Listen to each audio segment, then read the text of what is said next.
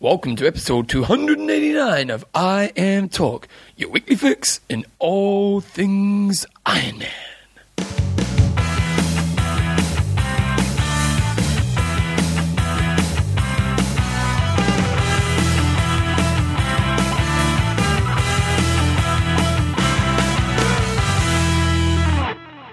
Alright guys, welcome on to episode 289 of I Am Talk with Coach John Newsom and Bevan James Eyles. How you going, mate? Good. Today is not going to be I Am Talk Show. It's going to be the cricket show. Oh, nice. We'll, t- we'll go to that later. Nice. Now let's, let's just hey, who won the cricket? Who won the cricket, Australia? Who won the cricket? Who won the cricket Australia? Um, so I am talk is proudly brought to you by Coffeesofhawaii.com, a tasty morsels in the smell, the fresh aroma. Athlinks.com, Um, a place to tell everyone how great you are. And Extreme Endurance. So you can be extreme when you race. You like that one, John? Go. Maybe, maybe the cricketers have been taking a bit of that bad boy Maybe stuff. they have. Did you watch the game? I've watched bits and pieces. I didn't watch any of it, and then I looked on the internet with about 20 minutes to go, Mm. and I saw what was happening at the end. It was pretty exciting. Did you see the finish? I did, yes. Yeah, oh, I had to listen to it because I don't have Sky, but it was pretty interesting watching and listening to the end of it. For the people outside of New Zealand and Australia who don't really care about cricket, the reason why we go on about it, we haven't beaten Australia, Australia- since 1993, and it's the first time we've beaten them in Australia since 1985, 84, 85. Yeah, yeah. So it's insane. It's a big It's, victory. it's insane as well because Australia, like you know, what the thing is, they're so bloody great at cricket. So for us to beat them in Australia, it's, it's, it was and it was a pretty good comeback too. It was. Yeah, it looked like they had it wrapped up and out of nowhere. we got it. We, we came out of nowhere and we smashed them And it's headline news in New Zealand. It's the first story on the national Oh, yeah. news, but all channels, it is the first story that for comes the next up. five days. Yeah, so it's all good. But back to Ironman stuff. Okay, wait, we'll go. You keep talking about cricket because I haven't got my notes up, but here we go. Okay, in today's show, we've got what have we got? We've got uh, news, we've got discussion of the week, we've got an age group of the week, we have an interview. With Marilyn McDonald because uh, a lot of you guys are heading into winter, and Marilyn is from Canada, and she knows full well what it's like to try to train through a Canadian winter where you are dedicated to being on the indoor trainer each week. So it's sort of about go-to workouts for the wind trainer and a bit of a discussion around that. Nice, we had lots of good feedback on that as well, didn't we, on Facebook?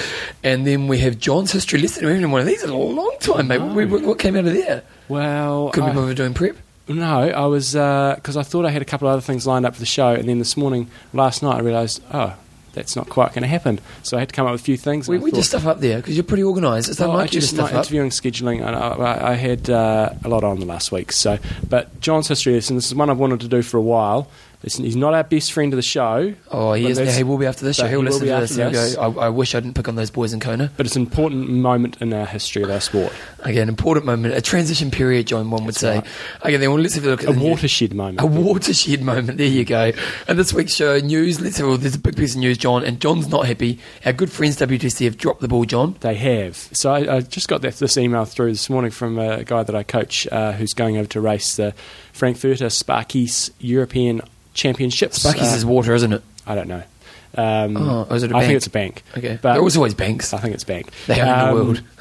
So Ironman Germany, basically, in Frankfurt. This year, they've just decided to change the slots from 100 to 75 slots, Kona qualifying slots, which is fine to do that, but everybody's already entered. Yeah, yes. mm, Probably more the point is not this year. It's they've changed it already halfway through the year when once it's already sold out. Yeah, so I mean, uh, it's to, to get in line with Melbourne and New York. They'll be the three sort of um, championship races, and they're each going to have a maximum of seventy-five slots.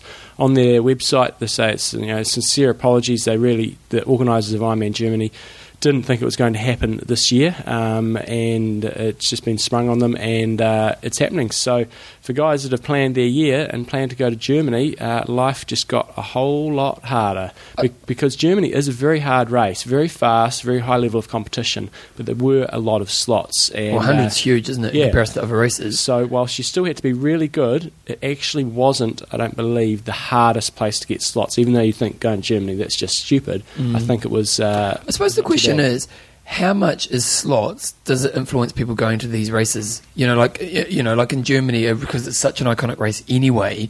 You know, how many of the people entering are going? I'm there to get to get a slot, or is it? I'm going to Germany. It's great that they've got more slots. Well, I think it affects enough people for it to be a big deal. And the problem is, it's going to affect the people that are often the most vocal in our sport. You know, the really passionate ones that are maybe borderline qualifying. And uh, I know for, for the guy that I coach, Rob, who's going over there, you know, we looked at that race, thought, okay, you know, you've got a, you got a bit of a chance of getting in there. Yep. Um, but now, you know, because he would be one of those guys who's right on the, the borderline. If he has a great race, could be in the mix. But now, you know, that might be another two two slots out of his age group that'll disappear. So it's going to make make it a lot harder. So um, they have you know have said you can transfer to any, any other non sold out Ironman in uh, Europe or South Africa, which I don't know if there's that many. Um, and you can do that under their new tra- race transfer policy, or you can withdraw from the race and get a full refund. So.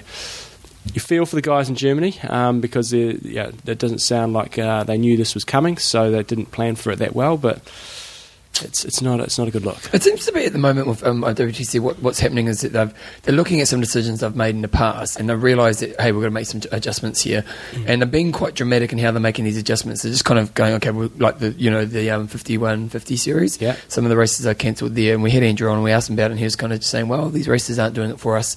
We're moving on. Now, I don't know much about that, that situation. I don't know if they pulled them out a year before the race or was it quite close to the It's race? pretty close. Okay, so so for me, it's kind of like sometimes you gotta take a hit. Yeah, you got to take a hit. Okay, you, you know, bad decision, you made a bad race. Maybe you should take a hit the first year. I know it probably doesn't look good on the books, but then you can go back next year and say, look, we made a mistake. Here's what we're doing moving forward. And it mm. seems as though they're looking, they're looking at some areas where they're trying to make adjustments, and they're just going, okay, let's do it now. Which, in some ways, you can understand it helps them move forward, but in some ways, you also got to look at the customer as well. And in this mm. situation, it does seem they've got a little bit wrong. Because one, the main thing, as I was talking to Bevan before the show, was the issues they've got in Kona is um, it's a very crowded course anyway because you've got such a high standard, so there's big packs going through. But also one of the key issues they've got with regarding to having a bigger field there is the space they have for transition. It's on the pier, and uh, there's only X amount of space, and uh, so they can't just go, oh, we're going to decide to increase the size of the field to two and a half thousand, which you could do at say. Don't know, maybe do it, say, at Taupo, where you've got a, a lot more space for transition. Um, they just can't do that over there. So It is interesting. You brought up a point. Uh, why wouldn't WTC invest in a bigger pier? Yeah. You know, like I'm sure the local community in Kona wouldn't mind if. Well, uh, you know, it depends on the. You know, it gets all political then. But you know, like if, if it really is the pier, I don't know if that's the case. But if it is the pier, is the thing that is restricting the growth of Kona. put another 25 metres on the end. Yeah, like surely, you know, like a, sure it costs a few million, but. Sure if they put a bit of money towards it, they could probably afford it. I'm thinking, John. I'm Mm, there thinking you go. could- Okay, we had a race in New Zealand. We had the half Ironman in Taupo, and uh, the record got broken. It got smashed. But to be honest, it doesn't remember me much because it's quite a new race.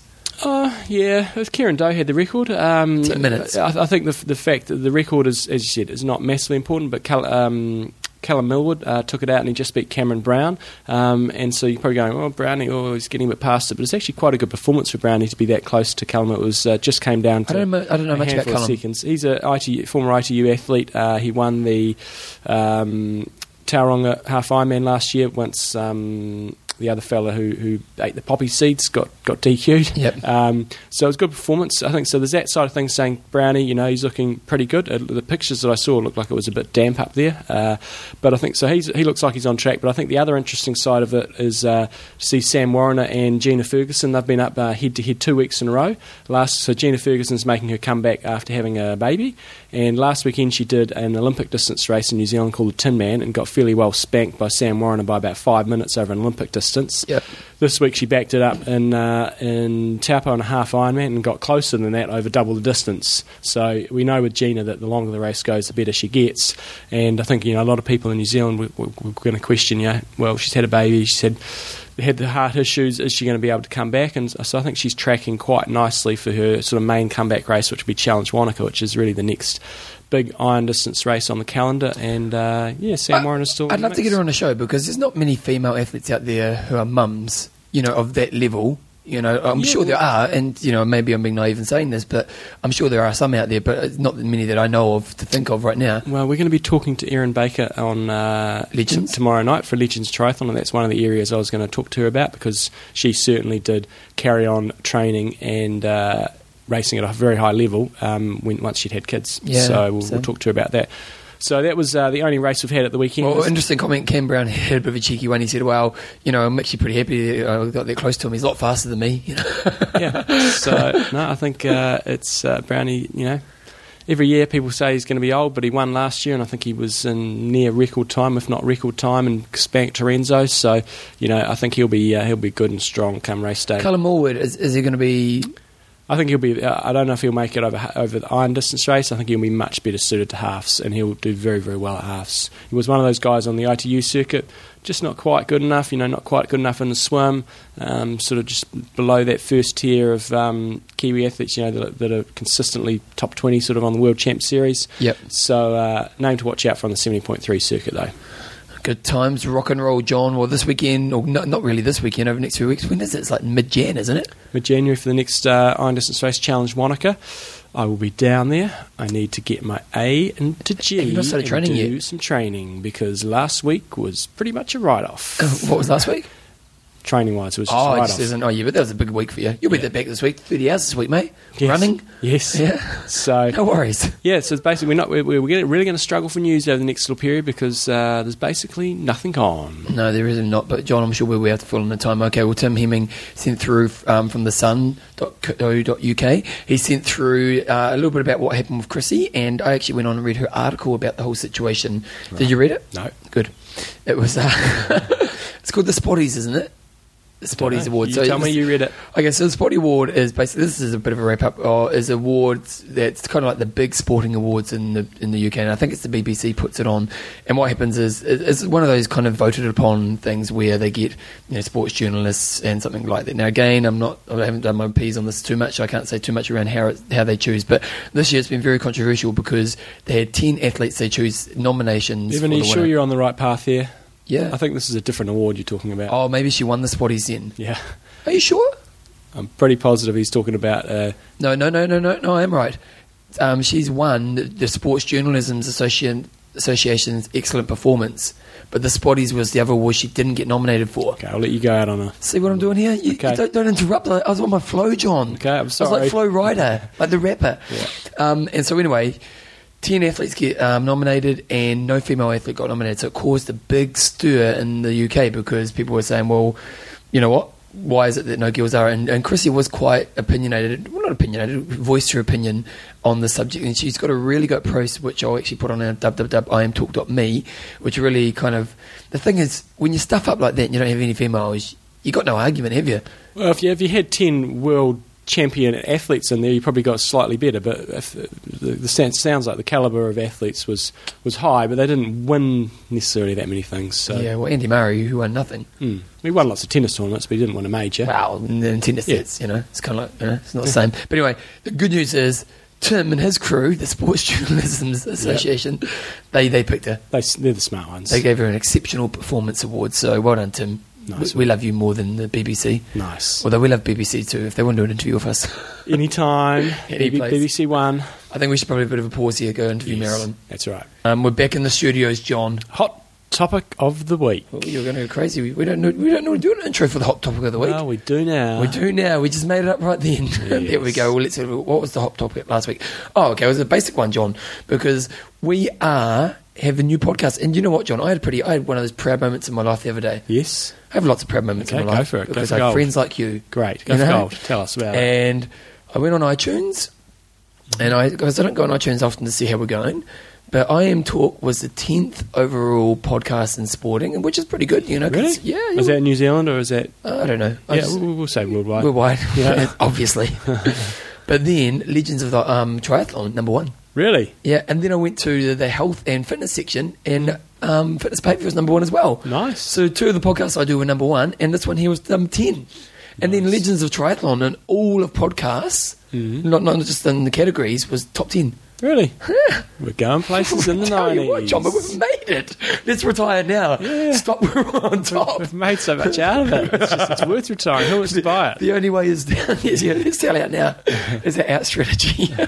well, one thing we haven't got for our Legends of Triathlon is an intro and outro. So last week in, this, in the discussion of the week, we asked you guys what you thought we could have for the intro and outro of the show. Craig Brighthouse was going hard. He went hardcore. It gave me one that I could hardly read. It was all over There the was a Donald Rumsfeld one about taking the piss out of when he said all that stuff about the enemies we know and we don't know, and the ones we know we don't know about, and the ones we Yeah, just don't know about or whatever. So uh, he, he went he, he went hardcore. John Hancock, he was the originator. He came out with the um, the first one, which quite, we quite liked, which was "Victories Fade, Legends Don't." Yeah, I did like that one. Yeah, I did. I also pulled up uh, Ulrich Flumes. Um, people did what they wanted. Legends did what it took. Nice. Matthew Jones had uh, athletes become Ironmen. Ironmen become legends. Gary Smith. They came, they saw, they conquered. Nice. Uh, Simone Allen. Stay focused. Stay strong. You got, Be any a more, legend. you got any more there? You want to do? Uh, I don't know who else you did. That's all I've got. I've got. I, I picked out. Three. Craig Brighthouse had quite a few, and some of them are good, some of them not so good. so he's got information as knowledge, experience is the source of knowledge. Welcome to Legends of Triathlon. So there's like an intro. Yes, we can give him the intros. yes. Like Kona's sand, like Kona's sand through the hourglass. So are the days of Legends of Triathlon. That's a bit deep, Craig. Well, no, it was Days of Life. Remember, Yeah. that, remember that soap No, from I the can't 80s? say I've ever watched Then it. he had the Donald Rumsfeld thing, and to be honest, it was a bit of a mission, so I'm not going to read that one. Every, uh, every day, this was a bit bleak, this one. Every day triathletes die, not every day triathletes live. Welcome to Legends of Triathlon. so, So I was thinking that. Um, this oh no, I got that wrong, so I have to get that right. E- Every day triathletes die, not every triathlete lives. Welcome to Legends of Triathlons. There you go. I was sort of thinking about bringing in um, John Hancock's one into the intro. I was thinking, victories fade, legends don't. You're listening to Legends of Triathlon with Coach John Newsom and Okay, Kevin James okay, we'll go with that. I like that. I'll lock it in. Locked it in, John. But I was, I was struggling with the with the um, the outro a little bit. I, was I kind of like what Ulrich said. Oh no, I did get another one through from someone. People What did what they wanted, legends did what they took. It's not quite what I'm after, but I'm, I'm sort of thinking we could take pe- pe- little pieces out of that. So still need Well, then, then I got one from Mark. Um, I mean Scott Markham, and he's got they swam, they rode, they conquered. They are the legends of triathlon. I think that's a good one. We can uh, we can we, we just need to Do you wanna tweak it a little bit? tweak it a little bit because we need to factor in that not all the people we're going to be talking to are going to be athletes. Some of them are going to be you know So administrators. or- maybe the, the four they, Yeah. and we can well, maybe we can have variety with the show.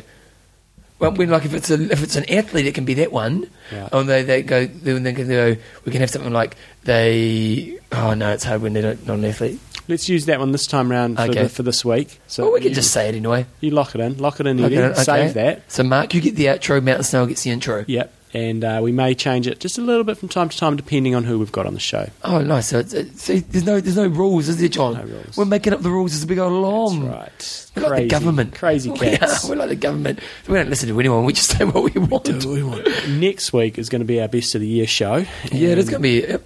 So I was thinking, um, if you've got your one single memory from sort of triathlon in 2011, Let's do two, John. two, okay, your two A personal memories. memory yeah, and then a memory about the sport. yeah, And I'm sure Kona's probably going to be a lot of people's, but one of the things that you've liked about Ironman or No, triathlon? just triathlon, I think. Just triathlon in general. yeah, Because we're, we're branching out. yep. I was thinking we could do another podcast, My John. one's not going to be around. I've got another podcast idea. Okay, go for it. Well, no, we'll tell you afterwards Okay. because someone might steal our idea.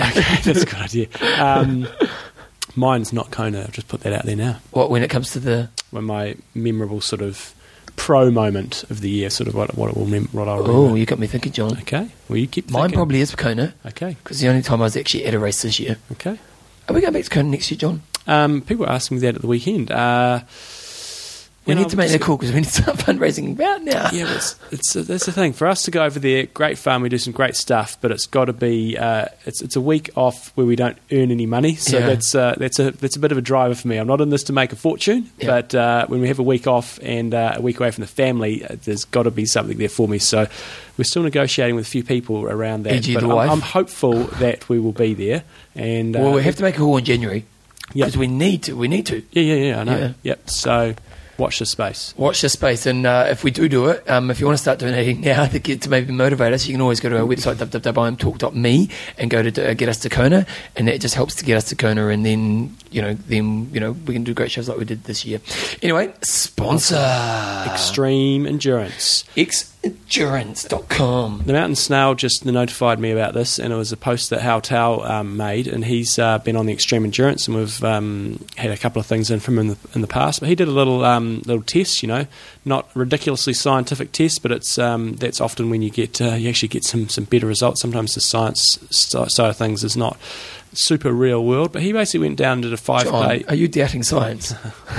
Fi- he did a 5k um, flat out time trial. Some I think some sort of race that he does in uh, in the UK, and his time so, so far he went 16:55, 16:54, 16:58. Pretty consistent. As an experiment, I took extreme endurance for a week and then raced again and knocked out 16:31 on the exactly same course. Changes like that don't happen just because you feel good on the day. Something changes and makes you faster.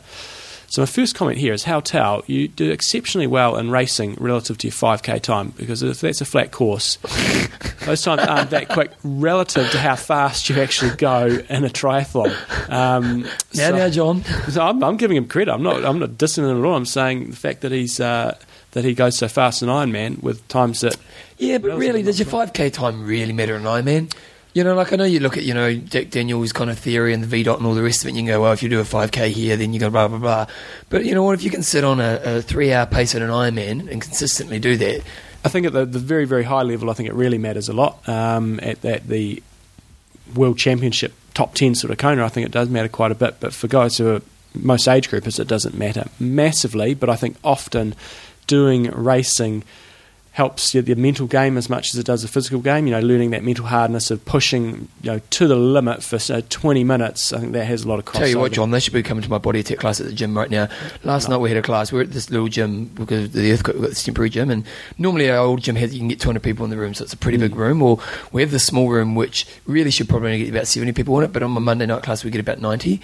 And it is so hot. Yeah. I seriously, last night's class would be one of the hardest amount of intensity of exercise I've ever done in my life. But we haven't even had that. It's never been I know. It was humid last night. Yeah, it was. And, and they've got no air conditioning. No. So it's a small room with 90 people in it, and they've got like seven fans just pushing the heat around.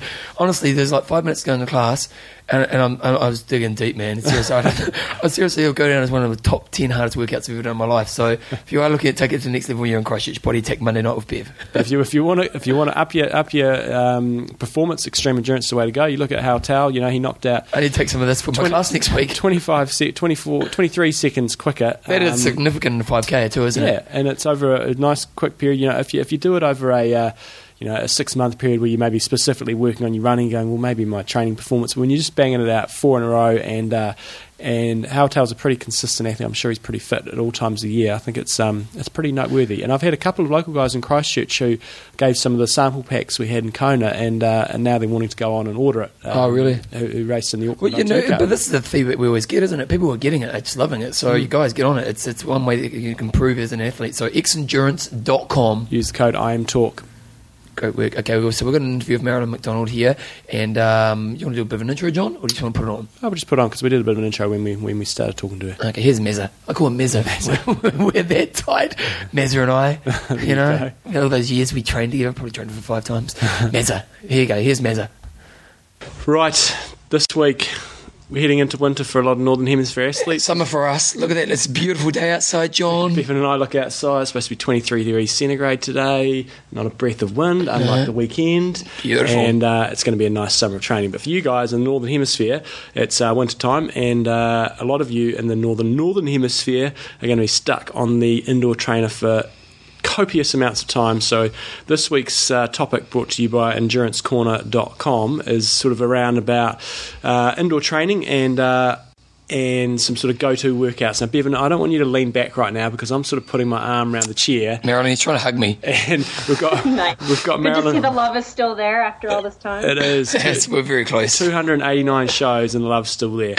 so we've got Marilyn McDonald on from uh, Endurance Corner, and she's uh, an Uber cyclist who has done plenty of uh, good things in Ironman. Ironman wins and, uh, and has raced pro cycling as well. But I guess the biggest um, advantage she's got is she's been from Canada and had to train through um, some winters where you literally cannot get outside for training. So uh, welcome along, Marilyn.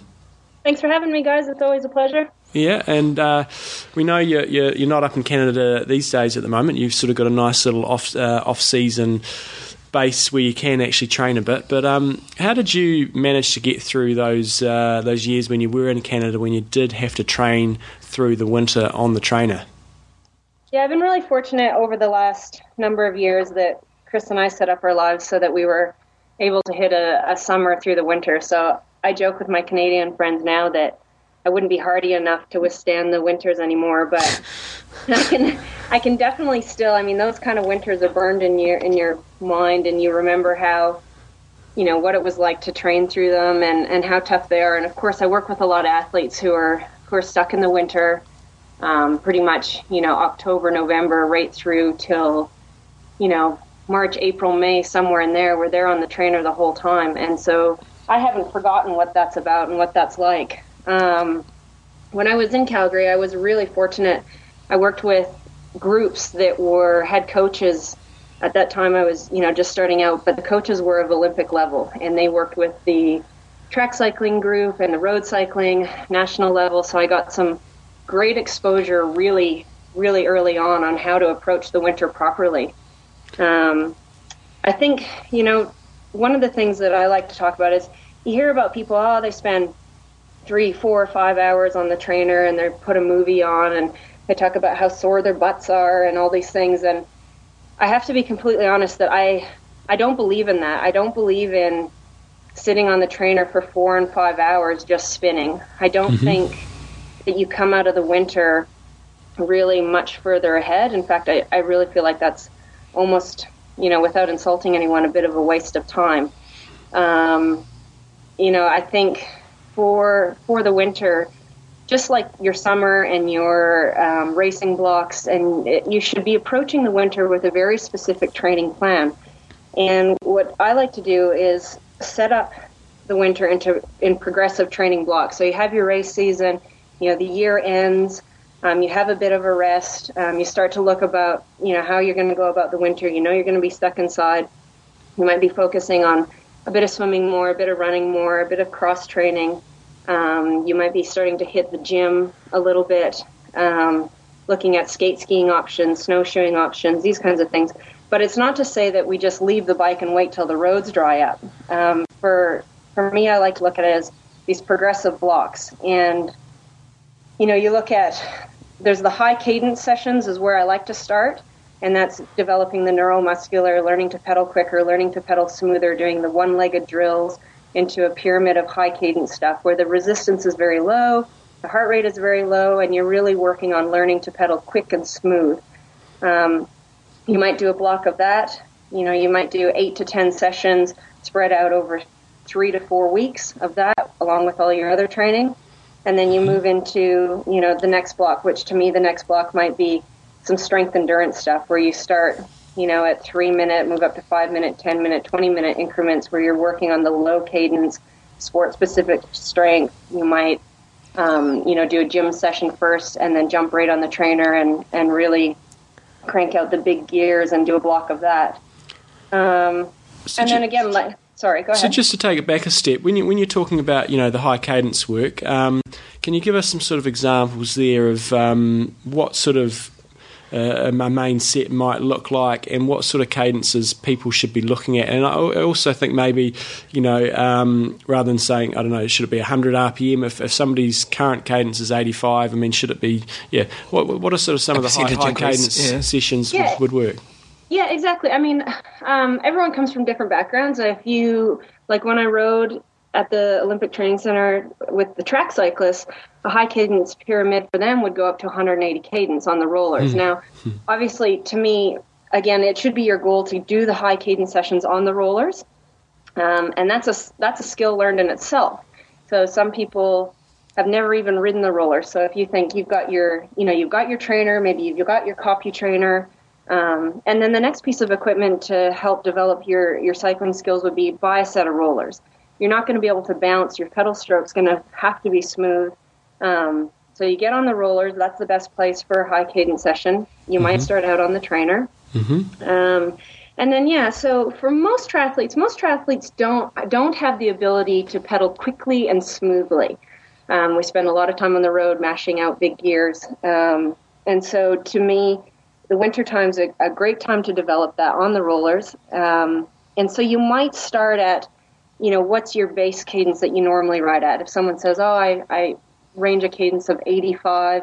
For an Ironman, you say, okay, you start one minute at 85, one minute off, one minute at 95, one minute off, one minute at 100, or and then up to 100, 105 and then up to 110 and then work your way back down the pyramid. Mm-hmm. Um, and then, of course, up to someone who's maybe quite experienced. I think as a triathlete, you know, you if you can pedal for two minutes at 130 cadence with no bouncing on the set of rollers as a triathlete, you have a pretty good pedal stroke, um, and you have very quick neuromuscular development. And I think you know, reaching above that, you're starting to look at you know being a sprinter on the road or a BMX rider or track cycling type specific stuff. So, you know, to me, if you're looking, okay, even if you get up to a pyramid of 115 from, you know, 85 up to 115 and back down, that's going to be a successful block as a triathlete.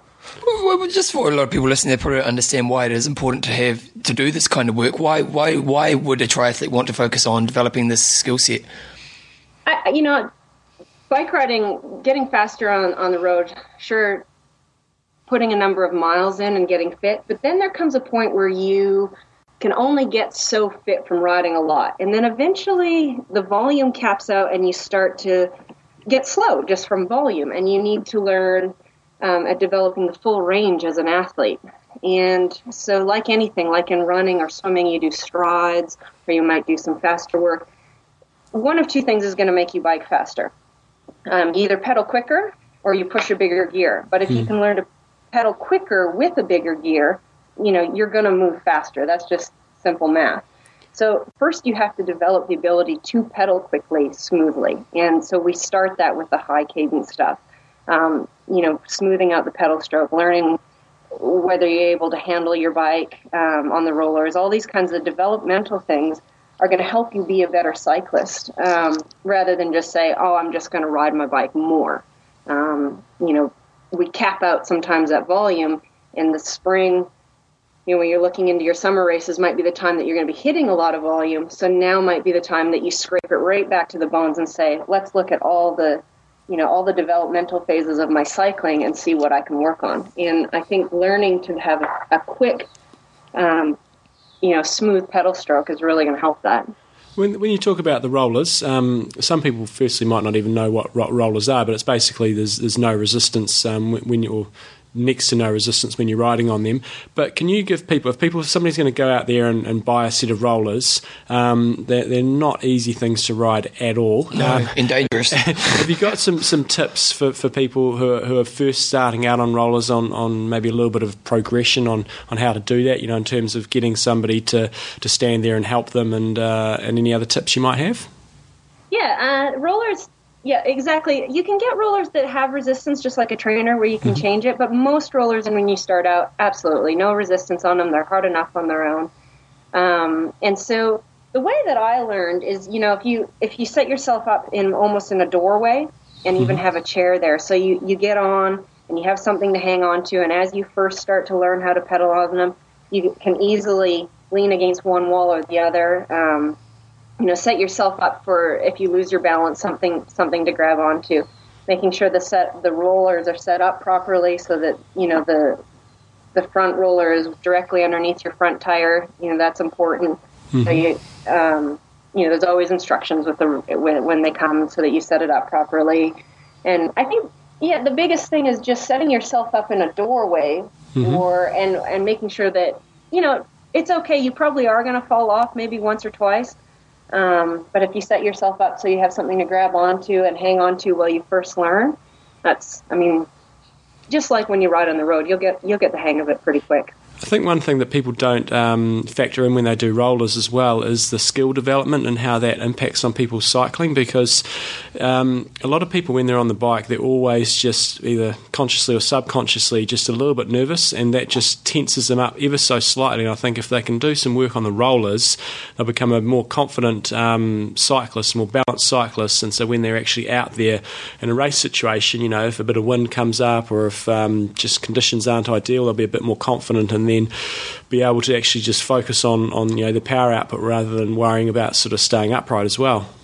Absolutely. I mean, the, I try and encourage all my athletes. The better your skills are overall as a cyclist, the faster you're going to go. The faster you can corner, the better you can handle your bike, the better you descend.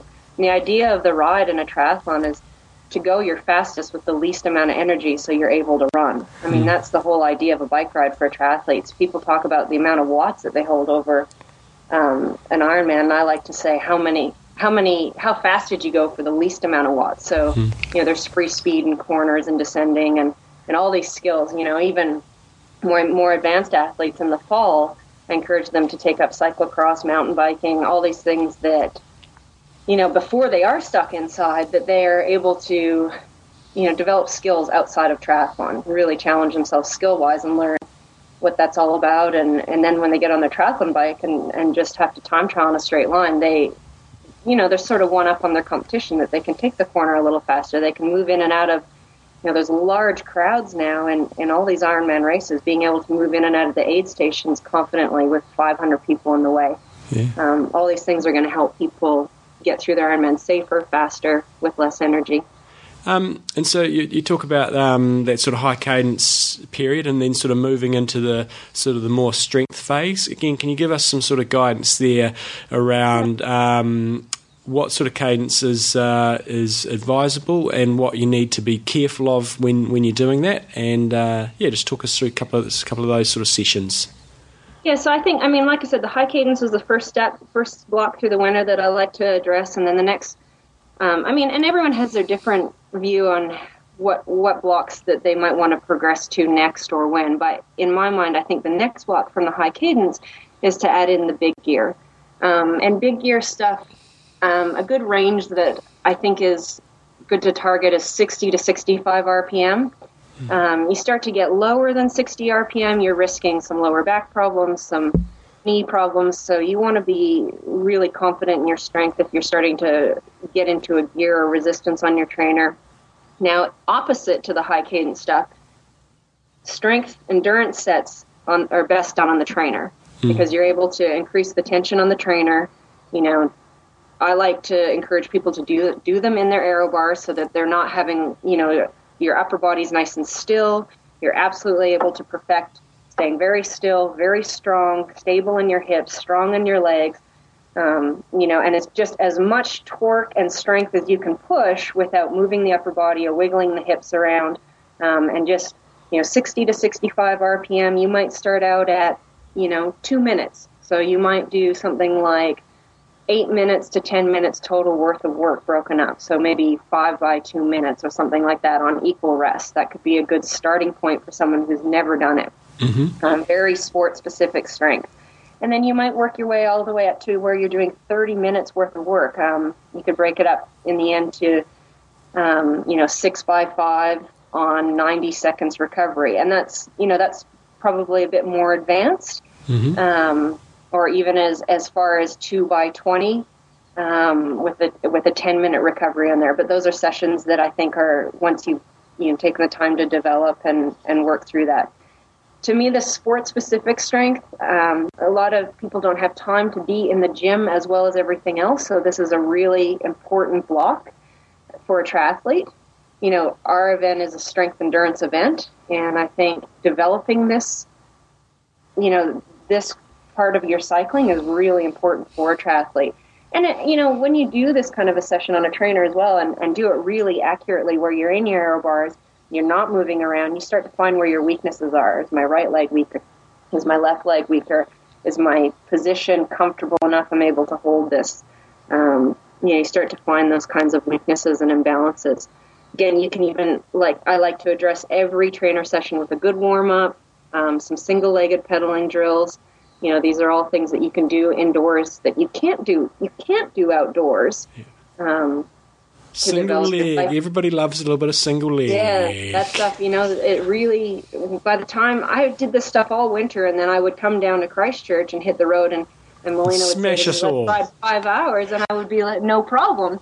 And so the I think the the myth is that you need to spend five hours on the trainer to ride five hours outside, and I just like I said in the beginning, I I don't believe in that. I believe in these you know very specific building blocks and development blocks in the full range of your fitness to get you prepared to be on the road to do those miles. And from you know, like I say, from the strength um, from the strength block, you might move into a, a, a tempo block where you're doing a little bit longer sets, you know, 10, 12, 15, 20, 30 minutes at tempo. Now your cadence is more starting to work towards your race cadence. You're in your race position. Um, you're breaking up anywhere from 30 minutes to 90 minutes worth of work. Um, you know, whether it's four by 10 minutes or something like that, where RPMs you're at, you know 70, 80 percent of your of your threshold, and you're just working at a good tempo. Um, you know, and just getting the cadence right around that 85 to 95 RPM on, on half rest. And to me, after the strength stuff, that's where you work into that. Nice. And then just to just to move you right along, once you've done a block of that, you might get into a bit of a VO2 type block where you're doing um, 90 to 95 percent of your of your max, and you're doing you know a minute 30 to three minute efforts on double rest. And then once you've gone through all of those blocks, before you know it, you're on the road. It's spring, and it's time to come out in the spring, and you you know you've worked the full range, and you hit the road really strong and ready to log into those miles and then you're into your race season.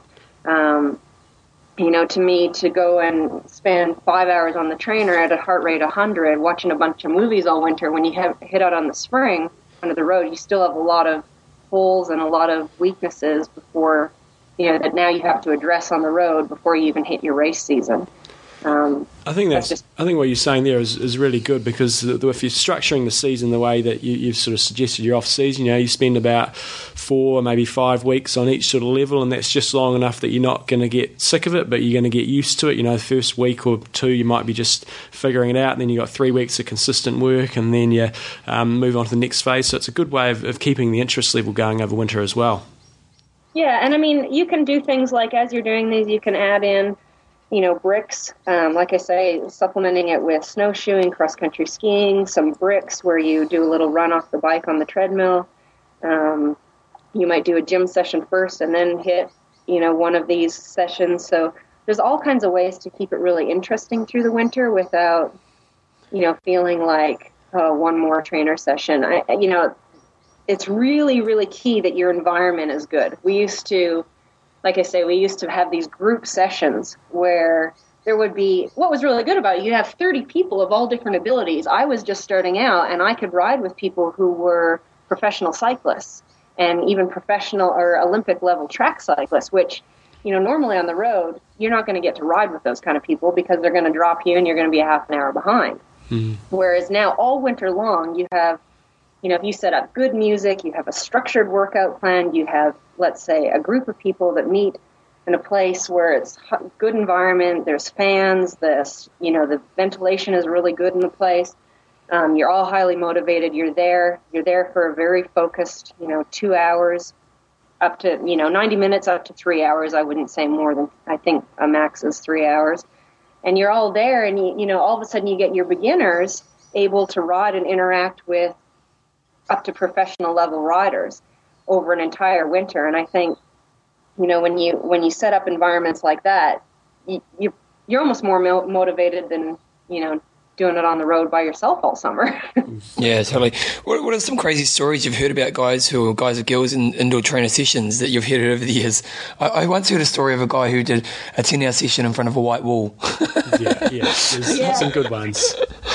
It's funny because endurance sport always attracts the characters that's for sure so we all have we all have the stories where someone spent you know i have my own crazy my own crazy stories of course we're all a little bit like that where you've spent you know five hours going going on the trainer. And i think you know i think back to that what did i really get out of that you know? And and over years you figure out what you you know which sessions you really got something out of. And that's where i've come up with this recipe. But yeah you know you, you hear it all the time. The the most common one is someone plunks in two three movies and they're on the trainer for six hours. And i always do think that's crazy. But at the same time my first question is yeah that's crazy what did you get out of it like Yeah. you're Yeah. sitting there six hours with your heart rate at 100 i don't know that you might have been but you know it's it's a crazy story but i don't know how how good now one of the crazy things that i think is pretty awesome if you um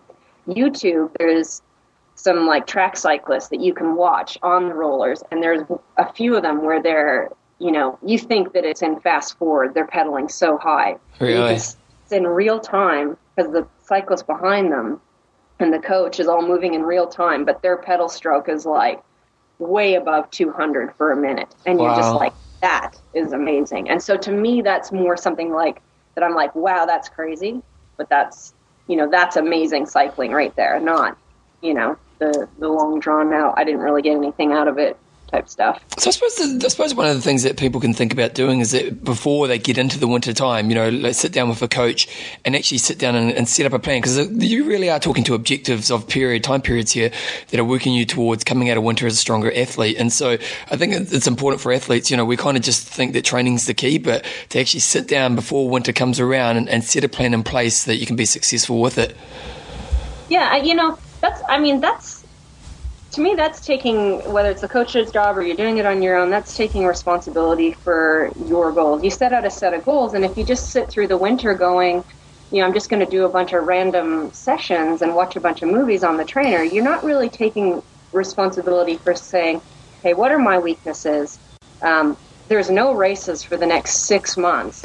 How am I going to address these and really work on them so that I come out of the winter stronger and you know, that much further ahead and able to say, yeah, I'm confident now. I can hit my, you know, my base miles on the road and then hit my target sessions to get into my races and be stronger and, and hit those goals. Um, you know, it's goals aren't achieved by accident. There has to be some kind of plan through the winter, you know, to, to, to get there. And so, um, yeah, I mean, that that's definitely like you say sit down with your coach or sit down yourself and and look through the weeks and the months and say this is when my first race is going to be and I need to work backwards from there. So, what's been happening in the world of uh, Chris and Marilyn McDonald and Endurance Corner? We got any uh, updates? Any? I mean, you last time we spoke, you were getting back into a bit of tri racing yourself.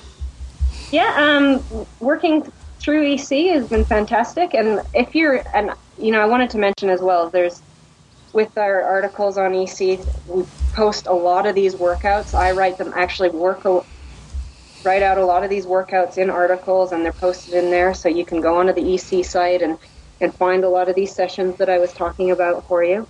Um, there's going to be, of course, our spring camp in March. You can go on the EC site and um, you know look that up and come come and train with us. So hopefully you've done your work through the winter, and by the time you come see us in March. I've got, to, I've got to interrupt. I'm sorry. I'm sorry. We're just on the endurancecorner.com website, and we, we, we may great have, website. We, we, may have sensational, dis- but disassociate ourselves with this carry on. There's Gordo on there in a pair of bloody speedos and a treadmill oh, or something. No. So uh, oh, no, yeah. sorry, we, we, was. We'll forgive him for that just because he's a good guy, but I don't know. so I think I guess I think his goal is to be seventy and still able to wear the, the tiniest speedo in the world or something. Yeah, but so he's, he's, on the path. Let's put it that way. Yeah. sorry to interrupt. I mean, but, you know, uh, Chris and I, we you know we we had a great year, and I did the did the triathlons again this year, and that was it was fantastic. It was good to be back out there. Um, Chris had a great year racing. He had some great results. Um, and now we've just had a little bit of we've had our little bit of a break. His his last race was Cozumel, which was unfortunate. He um, ran into a volunteer and crashed, and so wasn't able to oh. finish there. But um, you know, he had a great year, so that's maybe you know, you should, maybe you should spend a bit I more think time. if you race enough, eventually something happens. So that was that was unfortunate way to end the season, but that's all right. Um, Maybe he so needs to spend a, some more time on the rollers to, to practice yeah, his bike skills. Exactly. Might have been able to avoid that. Yeah. He's the one guy who can ride the rollers in his aero bars, so right. we can't even give him any stick about that. hey, so um, so the camp you've got what, what is it, March? Yeah. Um, if you go onto the Endurance Corner website, there's the link where it says "Connect with Us" and camps and right there is the you know the dates and you know how you can sign up and all that if you're interested in coming and training with us. Um, and nice. that spring camp is is great as far as starting to log some of those miles. And like I say, you know, if you if you've gone through these blocks on the trainer through through the winter, you're going to come to a camp like that and feel feel strong and confident to to you know boost your miles up over a week, no problem. Nice. Sounds really so great. If anybody wants to find out those details, as Marilyn was saying, that there's a huge amount of library information on there with uh, workouts and lots of things from different contributors. Uh, so a lot of stuff Great on website. there. So endurancecorner.com. And uh, thank you very much, Marilyn, and we'll be get you back on sometime in 2012. Sounds good. Thanks so much for having me, guys. You guys have a great Christmas. Yeah, you too, and enjoy the summer. Yeah, bring it on. Talk to you soon. Thanks. What do you think of the interview of Meza? Mazza, she's pretty on good, form. On form. Yeah, she was totally agree that breaking your, your winter into blocks is, is the way to go. And I think uh, she brings up. I think uh, one of the overall points of that, that talk that she has there is that a lot of people just think training is the goal. Mhm. And I, I, I probably could guarantee at least 50% of people listening to this, maybe even more, just don't have any objectives to their sessions. Mhm. They just get out, think longer, and you know, time on the bike is the goal. And while you know, time on the bike is an important aspect as an athlete to move forward, you need objectives. You need to be working towards blocks of times where you're actually trying to achieve big things. hmm Um, I think one thing she was saying about the long trainer sessions. is- John. Look, I've got things to do, Bevan. Well, we can handle a bit of we can handle a bit of beeping. We can handle a bit of beeping. Man, how many Um, years have we been doing this? I think Number one podcast, John. Number one.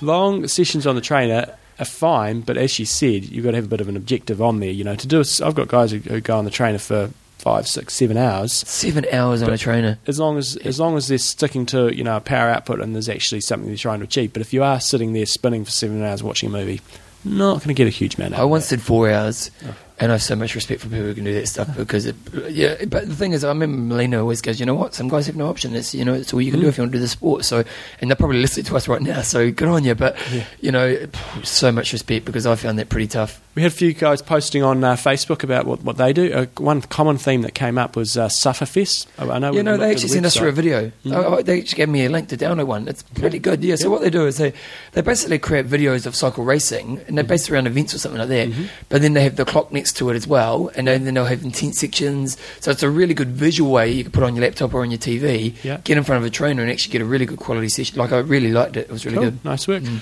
Um, we also had Tom Malone. He says his go-to session is two times 20 minutes at FTP. So FTP is your functional threshold, which is around about your hour um, hour time trial effort. Nice. Joshua Crabb, he got on there and actually posted a workout. So if you want to check that out, it's good. But he's got uh, his sort of go-to winter and um, summer workout. His summer workout is sort of going five minutes half Ironman effort, five minute Olympic effort, um, then five minute half Ironman effort, and then uh, five minutes rest. And he repeats that through a few times. And then his winter one, he likes to mix it up a bit between doing some uh, some two minutes at Olympic effort at uh, 80 RPM, then two minutes standing. Standing on the trainer is always hard. Um, Yeah. two minutes not good for the bike. no, very careful, very careful. Yeah. Right. Two minutes on a zero bars and then two minutes recovery. Repeats that sort of back to back four times. Um, and so if you want to check that workout, go on there. What else do we also have? it is just on there when it comes to the bike. If you do have an old bike, you know, because with carbon fiber bikes nowadays, Gotta be careful. Yeah, you got to be really careful in the winter. And if you're standing up and swinging your body around, it's gonna could do damage your bike. I've got about three frames in my garage if anybody wants to buy any. There you go. Oh, you're not going to give them away. Just buy them. Yeah, buy them. Um, Dirk, Derek Bell says eight minutes FTP, four minutes easy. Um, I'm about to sneeze, Bevan, so carry on. Chris Leach, he's got the uh, the electric threshold ladder from T Tour W. I don't even know where that is.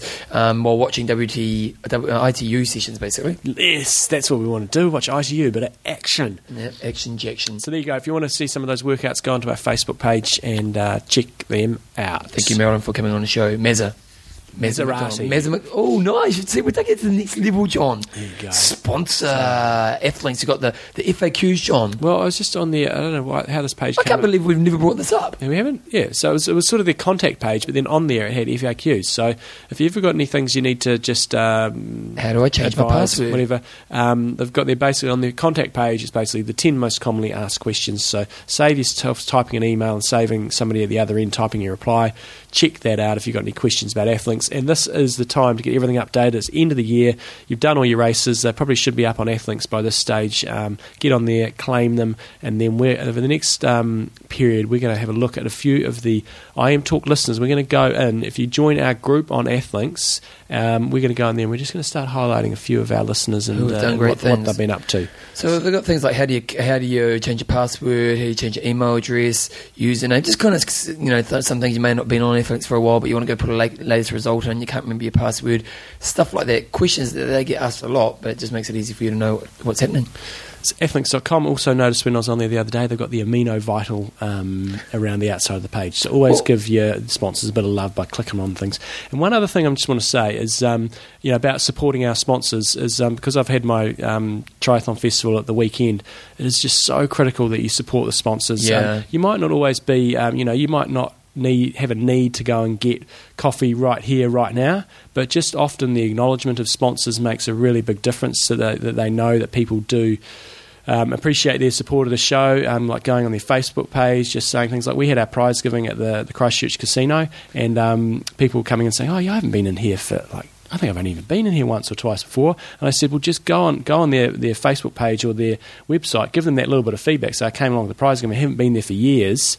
Just little things like that make Yeah. the sponsor feel like they're actually getting something out of it, even if you're not directly going to buy some extreme endurance right now or, or whatever. Um, but just some- giving them feedback and giving them attention uh, means they're going to keep supporting the show, which means we keep And, and, I think thing with Athlinks, you know, because they're they're like you know a social media company who are always trying to improve, is that to actually give them feedback on your experience around what they are doing. Mm-hmm. You know, like any company, they're doing lots and lots of good things, but I'm sure they've got some areas they want to improve on, and to give them some feedback around from the athlete would probably be really valuable for them. So, if you are, you know, just if you're on Athlinks, sometimes just flick them an email, just say, hey, here's what we lo- what we love, what you're doing. Maybe you, you know, if you have, feel there is anything they can improve on, you go there. But it's a great place just to, to kind of store your athletic world, isn't it? It Great place, and it makes it easy to keep results, and they show you some really interesting dynamics around what's you've been doing for your races and stuff like that. So, and and to be honest, the best thing you can do is every time you do a race, the first thing you do when you get home is just go on, log into Athlinks, put your result in there, and then it's there forever, and you won't regret it as your your sporting career goes on, John. Exactly. Athlinks.com. Dot com. Music, Bevan. Let's see, have any music. The whole show, yeah. No, okay, well, let's put some legend music on, eh? Yep. Okay, here we go. Do you know Porno did the Legends of the Triathlon music? I think I did. Well done, Porno. Yeah. I'm going to give it. Um, yeah, I did know that. Something else, something else I got to remember, but I only half remembered it, so I didn't want to spit it out. What, what was it? I'll tell you later. Oh, really? Yeah. Okay, well, when I'm putting music on, you can tell me. They but they weren't. No, they'll be angry at you. All right. We'll give them a plug later. Sure, I've got a funny story. Someone was angry at me at the end of the show, John. Yep. here we Me? go. Uh, no, I don't think it was you. Okay. I'll tell you later.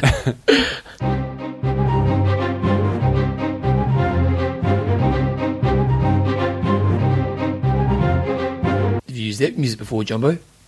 Oh, Oh, oh, oh, yeah. intro, intro. What's Yeah. the intro?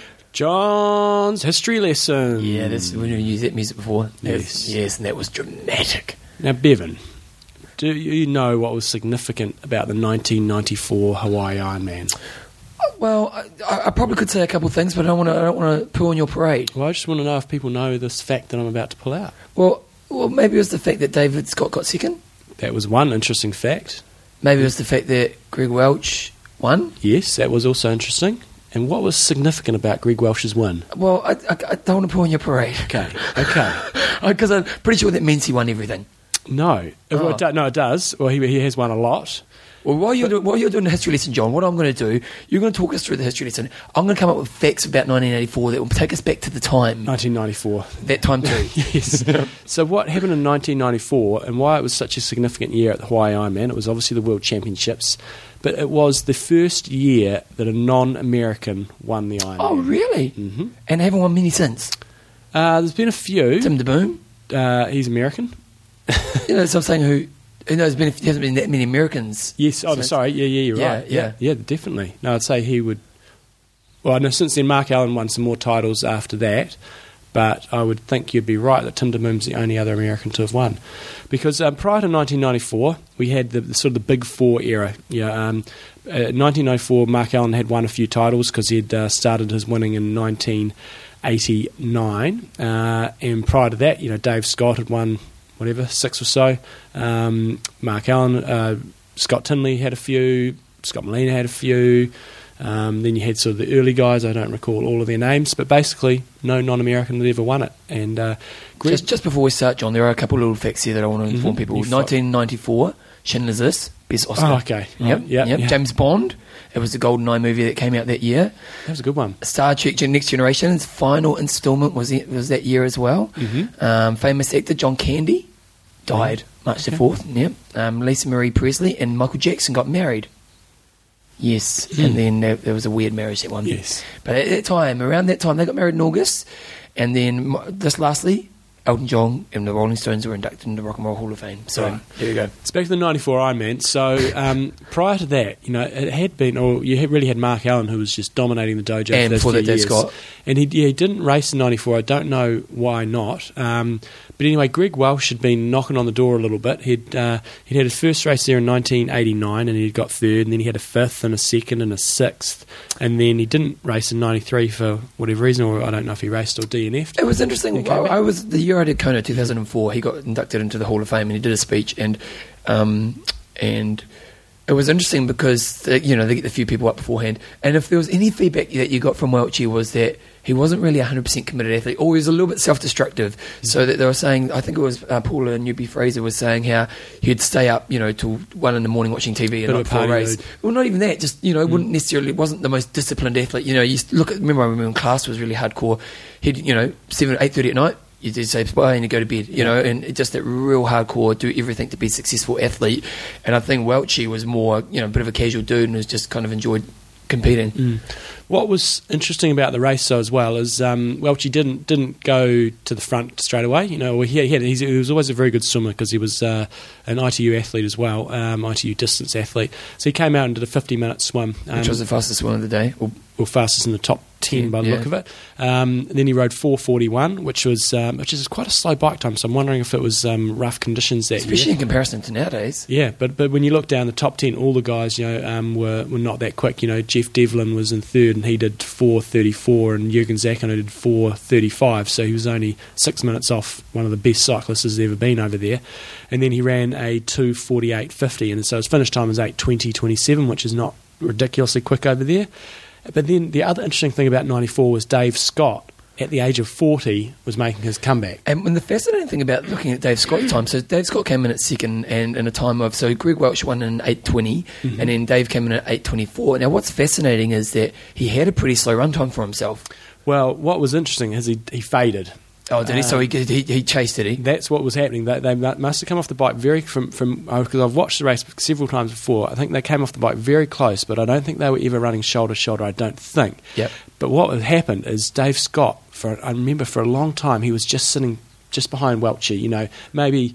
So Welchie was in the lead at the stage. It, it, well, he was. Or they were always gonna catch the guys, He was running. It was always watching the race, yep. And and uh, from what I remember about the race is he Dave Scott was just sitting that annoying distance behind, maybe fifty meters, maybe hundred meters. Yep. And Welchie turned around quite a few times, looking at him, and he just wasn't dropping. And then eventually, the, the the the rubber band did break. And so, whilst it looks like we we, we don't always look at results, Macca, we we often look at the the race. Yeah. Because uh, whilst it was a four minute victory, it was certainly a lot tighter than that. At No, but I, th- I think if you look at Dave Scott historically, you know, he got down to a, a, 241 in Kona. Mm-hmm. So I wonder if he looked back at that race and he was gutted that, you know, because it's 12 minutes slower. And I know he's 40, so it's a different kind of time in his career. Yeah. But you, going into the race, you know, Dave's always pretty good at talking himself up. He probably would have thought he would have run closer to a 245, which would have been enough to win. Yeah, but an exceptional performance Oh. at, at 40. Um, And at 42, he came back and got fifth, didn't he? Yeah, I mean, that year, that year, he had a, a bad bike, Yeah. and then he did have a blitzing run. Yeah. So he came through. So maybe he just put a bit more energy in on the bike. And I wonder uh, how much he looks back, you know, because history wise, if he got that seventh win. At, f- at 40. yeah, if he got that seventh win, So it was. Uh, so it really was, uh, as I said in the intro, it was a watershed moment. It, it sort of broke the barrier down. Mark Allen uh, did come back and get some more titles. He wasn't racing that year. Well, I don't, he may have started. I don't know. Um, but then you had the Germans. You had uh, Hellriegel um, won a title, and you had um, Van Lierde came through and won a couple of titles, and then you had Peter Reid as well. Yeah. Um, so that sort of the So it's interesting. Of the names in the top team, oh, Ken Glah, he got ninth. There's yeah, a name I know. Kingler, I think was either, he was either first off the bike that year. I remember that, or he was uh, second. Maybe he was with Jürgen Zäck coming off the bike. But that was Ken's big opportunity. He, he could have won that race. He only ran a three twelve. Was he traditionally a pretty good runner? Was he? Well, pretty pretty handy. And you know, if he'd run a, sort of two fifty, that takes off twenty two minutes off his time, and that would have had Yeah, him win, winning yeah. winning the race. So if he'd run a you know, low two fifties, he would have been uh, right in the mix. Both our leader. Lothar Leder was probably one of the greatest guys not to win the race, along with Jürgen Zäck, who was in fourth. Jeff Devlin, who was a duathlete, swam, Never heard of him. swam 58 minutes and still managed to get himself up into third. but rode like a legend at a four thirty four. Yeah. And you know, saw only ran three hours or two fifty nine. But yeah, obviously it's pretty mean on the bike. Jürgen Zäck was fourth. Olaf Sabatschus was in uh,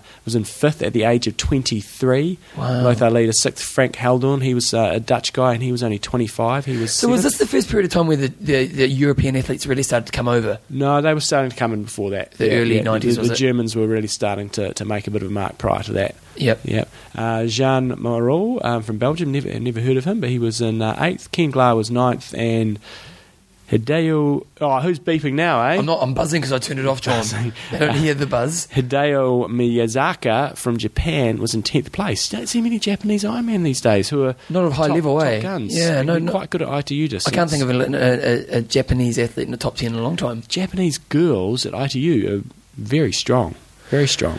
Okay, so, So, what's 1994. then you've got the Ironman World Champs. What's that? Well. I, I think that was the, the other bit here that. Um, Did you find some website, John? No, no, I didn't. I was, I was actually doing a little bit of searching this morning. This was on uh, gregwelch.com, I think it was. And he's, Has he yeah, got a website? is he? it was pretty old. I think, I don't think it hasn't been updated for years. Um, but what. But often when you get these people that move into sort of commentary positions, you know, I think Paul Huddle is in a similar position. He's had lots of top tens in Kona, so outstanding athlete. But Greg Welch is somebody we need to get on the Legends show. Now he was a little bit mean to me in Kona, so he's not my best friend. But we should probably still we should. He, I think he tried to rectify it afterwards. I think people must have said to him, "Look, you, you came." How did he rectify He came up to us. How you guys going? Did he? Did, he? Yeah. God, you, you, you, you blanked him out after that, John. okay, I don't recall that. He was a bit mean to us, but then afterwards, I think people said, "Oh, mate, you may be a bit of a dork then." And he came up to us and he was a little bit nice to us, and he was trying to create some rapport, John. I'm going to build a bridge, Bevan. I'll build, Build a bridge. Be the better person, John. That's And what I At some stage, we will get him on the show because he is one of the few people that crossed all races, all So, okay, distances. so Ironman world champion in 2004. Uh, ITU world 1994. oh, it's 1994. Uh, world champ in 1990 for the ITU distance. World duathlon champ 1993. Uh, world long course champ 1996. Two time world uh, Ironman champion, and then he won the nature nature games. I just put that in there because in What's that? That's what you do, 1997 he won the World Nature Games. I think you have to do it nude. Yeah. And then uh, he won a, got bronze. So he didn't get a medal at the games, but Commonwealth Games. yeah, Bronze. they weren't really around, but at I that can't stage remember the Commonwealth Games. they. I did it in Auckland. It was a demonstration sport. Erin Oh. Baker won the guys, and uh, Rick Wells won the girls. Uh, Oh. Rick, Wells won, Rick Wells won the guys. So it was in New Zealand, and we, we took both the medals. But he, uh, that's just a few of his wins. He was also, you know, he won um, or, or did was often winning on like the the, the the super super sprint races in Australia. Um, so he really did cover all distances, and he was he's a, he's a really small guy. He just had a really fast leg turnovers, good swimmer, um, but really, you know, probably doesn't quite get the credit that he deserves um, for for just. The accomplishments he had over all distances, so we'll get him on the Legends show at some stage. Just lastly, as long as he's nice to us. Oh, no, he'll love us.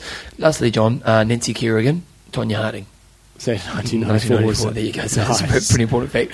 Website of the week. I've actually called it web page. I know. I saw that. What happened there? Well, because when I was doing my research for, for this morning, just on um, on Welchie, uh, this page came up, and I haven't actually got it in front of me. I But it was just it was just cool. It basically has um, is it the top twenty or just twenty five Well, well. I think what what it is is that when Bob Babbitt must have gone over and done some work in the Australian Ironman for um, inspired by Benson's Australian Ironman squad, and so Bob Babbitt came up with the twenty five.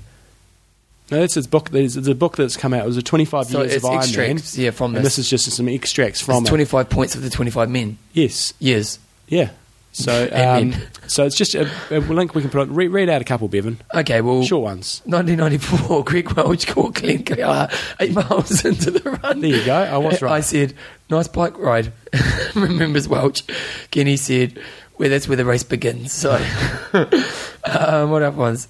Oh, there's just all that kind of stuff. But it's quite cool. Lori Bowden came into the 2000, 1997 Ironman race for 301 half marathon in Ironman Canada. The result, junking her for low mileage coaching. Uh, anyway, Great. That was that was highlighted website. Give me your bloody computer so I can no, no, okay. out. Okay, um, in 1992, Julie Moss came off the bike with an 18 minute lead and then walked, crawled, and collapsed at the finish line. It was courageous, dramatic, and unbelievable. It also changed Ironman forever. It told viewers that Ironman wasn't about winning, it was about getting to the finish line. Yeah. There you You're picking go. out the crap ones. give us, give us, give us one more. Good one. Good one. After swimming and riding beside the Lord of the Lava in two, 1997, Ironman. Not the bloody Iron Man War again. No, that was 1999. 89. 89, sorry. I'm terrible with my days.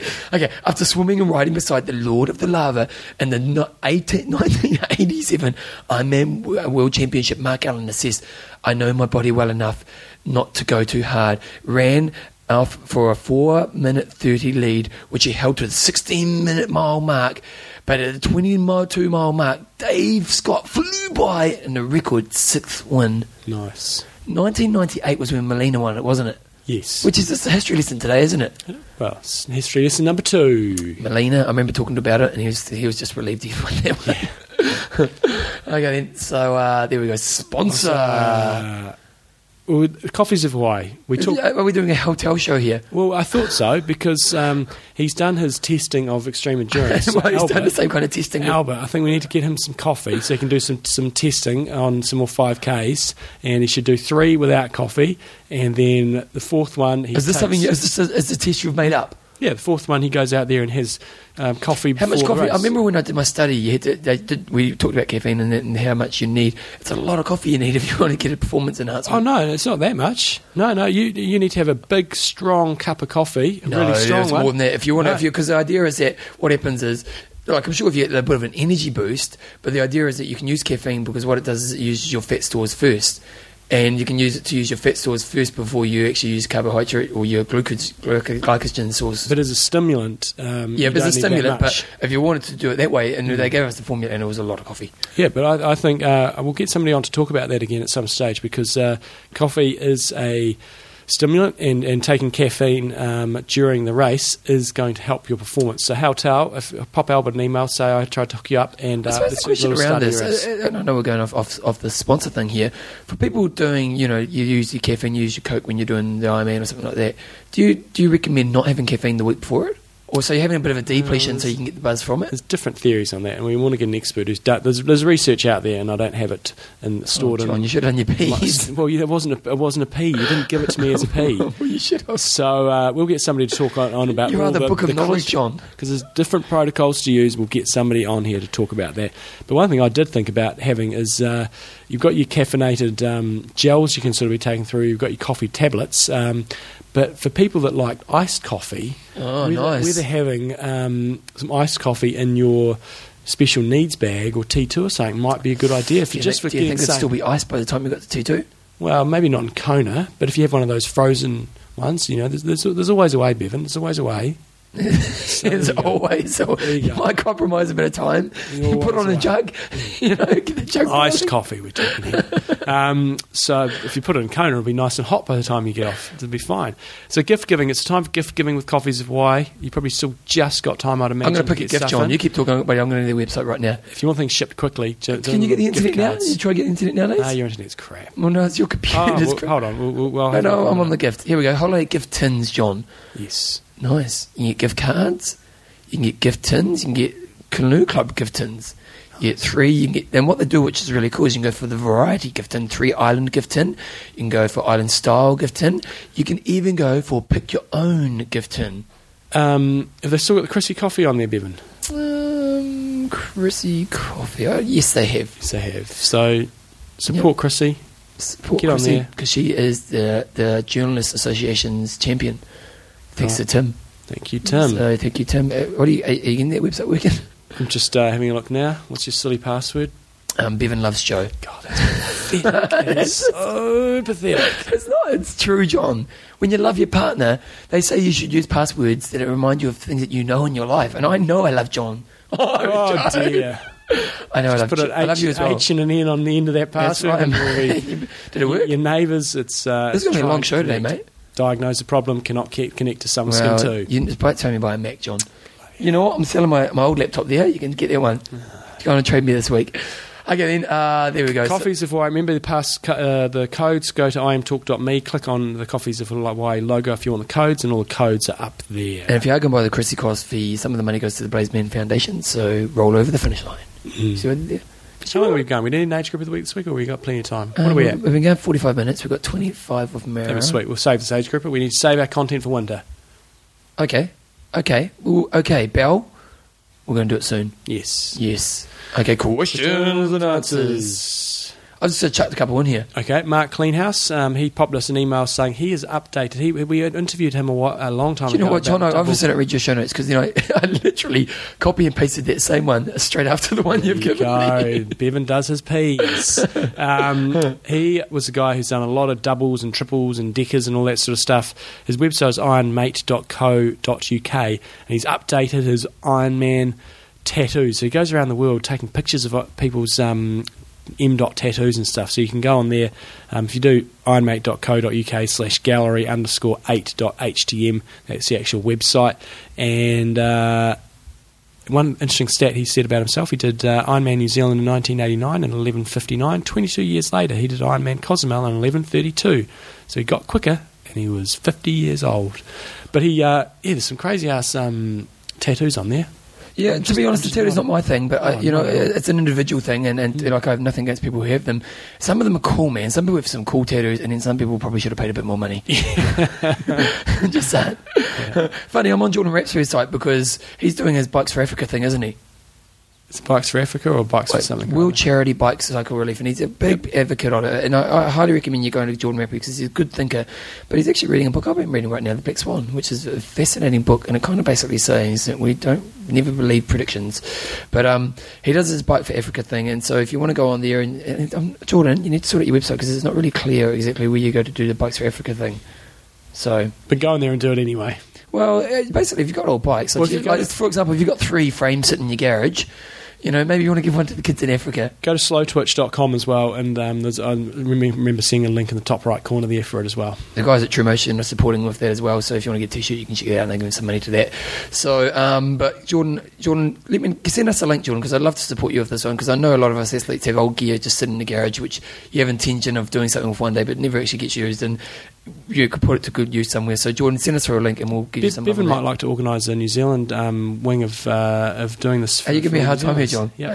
You He'll get a container Are you giving me a hard time? Yeah, yep, yep. Because you're the organizer. Yeah. I'm the talker, so that's what we'll do. okay, then. Uh, I know. I know. There's there's two frames right now. We can, There's, there's an old Cannondale and there's a Genius, and uh, why don't you, Why don't you sell them? Why don't you get rid of them? because they're pretty beat up. Oh, are they? they're perfectly fine. But why don't you chuck them then? Oh, they've got sentimental value. Oh, really? Cannondale beat Peter Reynolds and, in Phuket in whatever ninety eight or ninety nine. What you could do is just chop it up like the frame was- or the top, you know, the head part of the frame, Could. And get it made into a framed frame. It wouldn't be so good for the kids in Africa if it didn't have a top tube. Hey, they'll make it work. They're innovative. okay, then. Anyway, so that's uh, pretty much questions and I'll, answers. top the, I'll chop the down tube out, and then it'll be like one of those um, bouncy bikes. that's bikes. right. What was it? Melina head. Yeah, Yeah, that's right. Titan Flex. And those, oh, I was going to say a joke that wouldn't actually go down too well, so I won't do that. Anyway, um, sponsor. coffeesofhawaii.com, athlinks.com, and Extreme Endurance. Well, John, and I normally say something after each of Oh, them. well. There you go. You go. Do it again. Coffees of Hawaii, Um, Chrissy, athlinks.com, uh, FAQs, and Extreme Endurance. um, Hotel. See, that's how we roll, John. Here we go. Okay, John. So last weekend there was a big event happening in Christchurch. All of Christchurch were talking about it. Seriously, It was big time. I was working with. Um, I've given him a name, Yeah. Kung Fu Cam. Kung Fu Cam. Yeah, and DJ BJ were on the microphones at the the House of Travel Festival of Triathlon. Triathlon Festival, that'd be. Is it? Yeah. Oh, I called it Festival of Triathlon all day. Doesn't matter. you mentioned house travel, that's the main thing. Um, it was. Uh, it would really expose. what, what was the one me. downfall of the day, John? It was windy. It was and that windy caused me some headaches um, the day before the race and the days leading. Well, I had, I had a couple of headaches that week. First, I had my bad back. Did you get your period? Um, yeah, well, I d- well, basically How is that did. back going? It's not. It's getting a little bit better, but it's still pretty bad. Um, and then on Thursday, I was like chundering and everything. I was not well. I was dizzy. I was in bed, and you're What was it like? Poison, food poisoning or something? something like that. It was, it was just I was nuked, and uh, this is not good when Did you're you trying have a to plan B? race. Not really. Oh, So it was like don't really have much option. I've just got to have a little lie down, and then I've got to get on with things again. Have a little lie down, and get on with things. And then uh, yeah, it was we've had an exceptionally windy day. As we look out the window today, I cannot see a Today's leaf. a perfect I cannot see a leaf moving out there.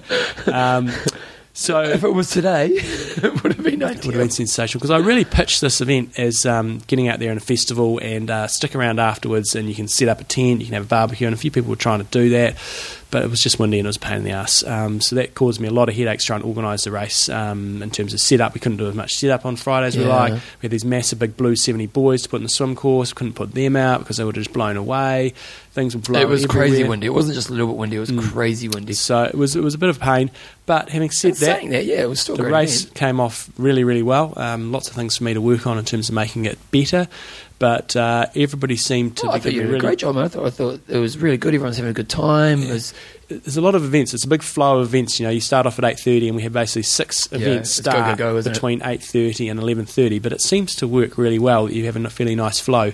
Again, a few things to work on, um, but the elite race that, that I that I came up with seemed to work really well. Like the, the the hardcore triathletes that are there, you know, club members and stuff, they were just all over it like a rash. They were saying, "This is awesome." Um, So what you did, what John did is he, he created a different format, and he's talked about it on the show before, but it was really great. You had a 350 meter swim, followed by a 10k bike, followed by a two and a half k run, but they had to do it twice. So and they had a handicap start, so they had a five minute gap between the guys and the girls, or the girls went off first and the guys Yep. went off second.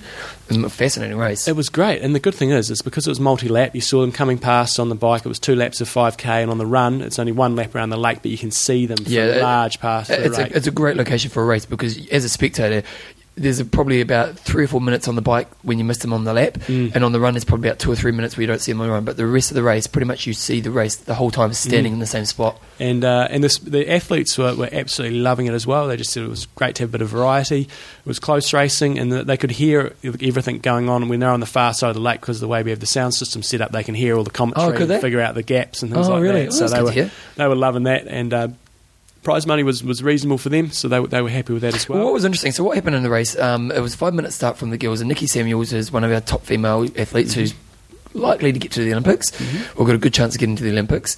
Um, she pretty much was dominating. She had a Dutch girl with her for a while, Yep. but by the time they got around to the second lap, she you know dropped her on the bike, and you kind of thought it's going to be pretty close, and you kind of thought coming out of the second swim that the boys were going to catch you because they had a pack of four, five boys coming out of the swim, Mm-hmm. and if they worked well together, they were easily going to catch you. But what happened? Well, then one of the guys, well, there's two that were just in front of them, but one of them crashed. So one guy was just um, isolated by himself. So it was sort of a, and ended up being a bit of a one-on-one contest. And the other guys sort of splintered a bit on the run. So then, whilst they did come together on the bike, it was it was a bit all over the place. They didn't work together. That was the problem. On the second lap on the run, those four bunch of four cyclists. Oh, footsies. Yeah, nice. You like that? It cuddle and footsie today. Um, and I told you I love you. but um, the, the second lap, they should have easily been able to catch up, but they didn't work together. Yeah, because I think they were split to start with, and then they came together, and then one guy crashed, and um, so yeah, it, it just panned out perfectly. So coming off the bike, Nicky Samuels basically had a one minute lead on the first guy, and then there was about another thirty seconds. All the other girls were out of it by that stage. There was another thirty seconds back to the pack of four, and um, and so one minute over two and a half k's. No, it was 145. No, it wasn't. I checked. It wasn't? No, You sure? Yeah, positive. Well, okay, I'm wrong. Yep. um, and so it's going to be interesting. One minute over two and a half Ks. The guy that, that was um, coming off, he was a, a French athlete. He's um, not a world championship sort of series, not amazing level, but um, but still pretty handy. Oh, and he got off the bike and he, He beat himself up, man. He was going hardcore. Yeah, so he just went for it, and uh, and Got he about up- a K to go, didn't he? Yeah, well, it was about. I measured it out on, on GPS. It was about 600 metres to go, 650 metres to go. He caught Nicky Samuels, so it was was perfect um, in terms. Of, well, not quite perfect, but very close to perfect in terms of my handicapping. Well, that's that was the interesting thing.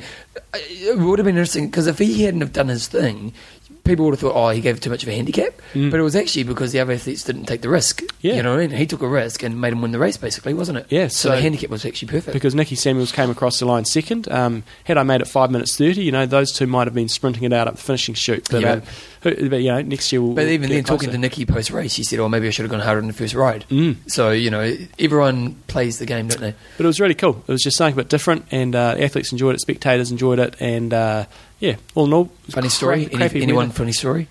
Um, slightly funny story. Second year in a row, uh, John Ellis from Muscles Inc. If you want Yep. a massage in Christchurch, go check out John. Um, he's one of the sponsors. He gives uh, you know about eight prizes each year and a, a variety of different things. Last year he won his own prize. He won the wetsuit. He won the wetsuit down at the Bloody Lake Hood race. Oh, did he? Was yeah. he there? Yeah, Oh, yeah. nice yeah, work. Yeah, he got the Blue 70 wetsuit. Nice. And then this year again. He got second in his age group and won his prize again. so, So he gets his own message. Let's not go there, John. Yeah. so he's won his own prize two years in a row. Oh, so I gave him something else, but um, but it was it was good. Okay. Any, any other goss? Um, what else happened? Uh, no, I was just running around. Um, can't think of anything off the top of my head. Kiddie, if you have kids that want to do a triathlon, and so we had a we had a kids race, and it was not we had two categories. We had nine to eleven, and Boys and girls. and twelve to thirteen, and we broke it into four waves. We had about eighty kids, uh, eighty or 90, 90 I think kids uh, started.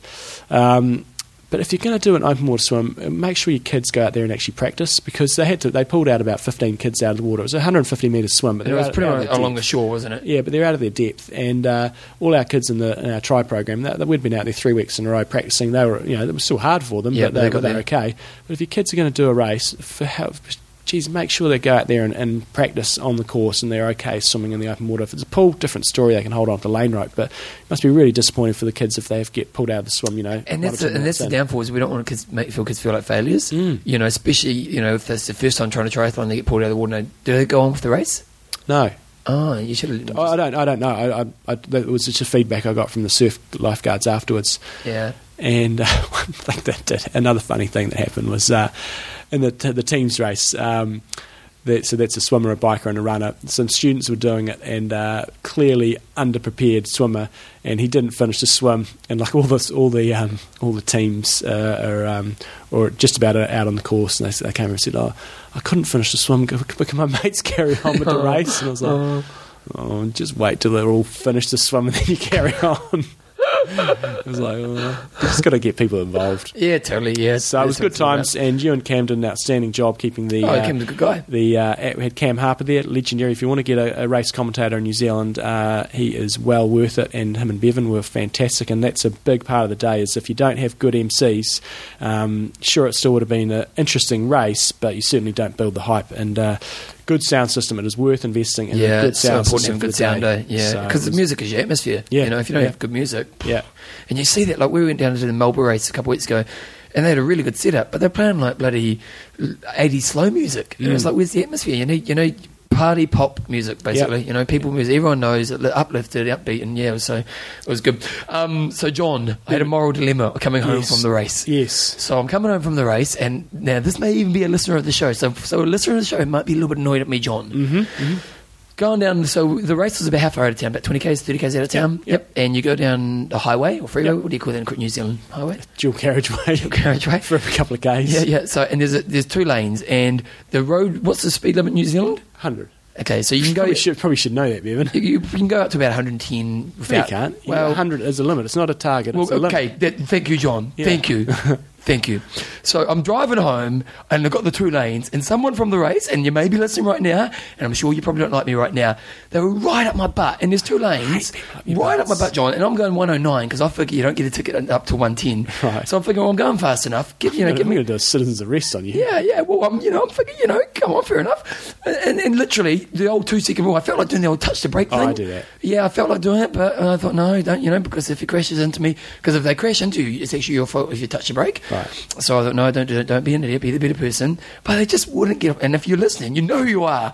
I was in the Audi, okay? I was in the grey Audi. What sort of car were they in? Oh, I can't remember actually. I think it was like Subaru. Had a bike on the back. They definitely come from the race. So what happened was they were up my butt, but they weren't overtaking me as well. And there was a bit of a period of time where they could have gone around me, overtaking me. And then what happened was there was a bit of a truck up in front of me going about 90 k's, John, in the Yeah. left lane beside me. Yeah. So you know what I did? I rode up to the truck and just sat beside the truck the whole way. They're doing their lights, they're tooting their horn at me. And I stood it the whole way. And we even pulled up at the lights, like eventually, eventually we came off and the pop lights and I just was like chewing my chewing gum, giving the old eyes up. we went on. So I just, you know, moral victory for the, the good person. Oh, it's the, the wheelie bin. We do that every week, Right. John. Yeah. yeah. So, yeah, did I do the wrong thing there, John? No, no, no. Yeah. There was a bit of tension as well, I could tell. There is uh, life's. You don't need to be somewhere within thirty seconds. You know, if you go hundred, it's just it's not. Well, they were they were on like the two point five second rule.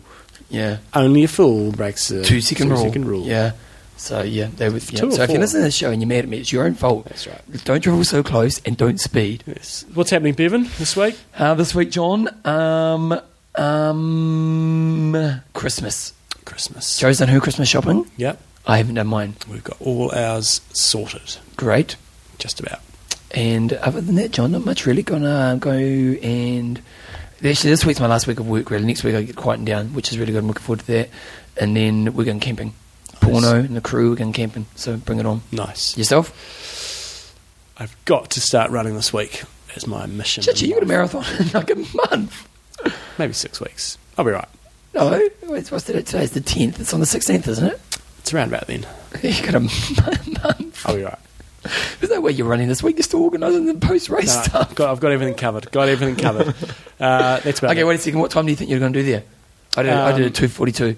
No, I'm not going to go that fast. I'm going to. Oh, be, you probably will. No, I won't. Uh, I do. Okay. I'm going to basically, all I'm going to do is I'm going to go out uh, sitting at four minute Ks for the first lap and then just see what's in the tank the second Key to that race is good technique on your downhill Mhm. because the, the uphills are kind of steep and short, but the downhills go forever, so you can make some good time up. Can't see myself running for 242, but I can see myself running sub 250. But I'm probably, yeah, I'm not going to be looking for lifetime best there. Okay, well, Auckland Marathon next year. going to take out Albert. Yep. Two thirty-five. Yep. I'm a little concerned because we're interviewing Erin Baker tomorrow night, and uh, and I think she's got a PB of 234. Oh, Baker would smash you. Even nowadays, right now she would. If you and Baker had a race, you'd go, oh, I'd crap on that John Houston. about that. anyway, Iron Russ. Oh, I mean, uh, no. Train hard. Train smart. Kia Kia kaha.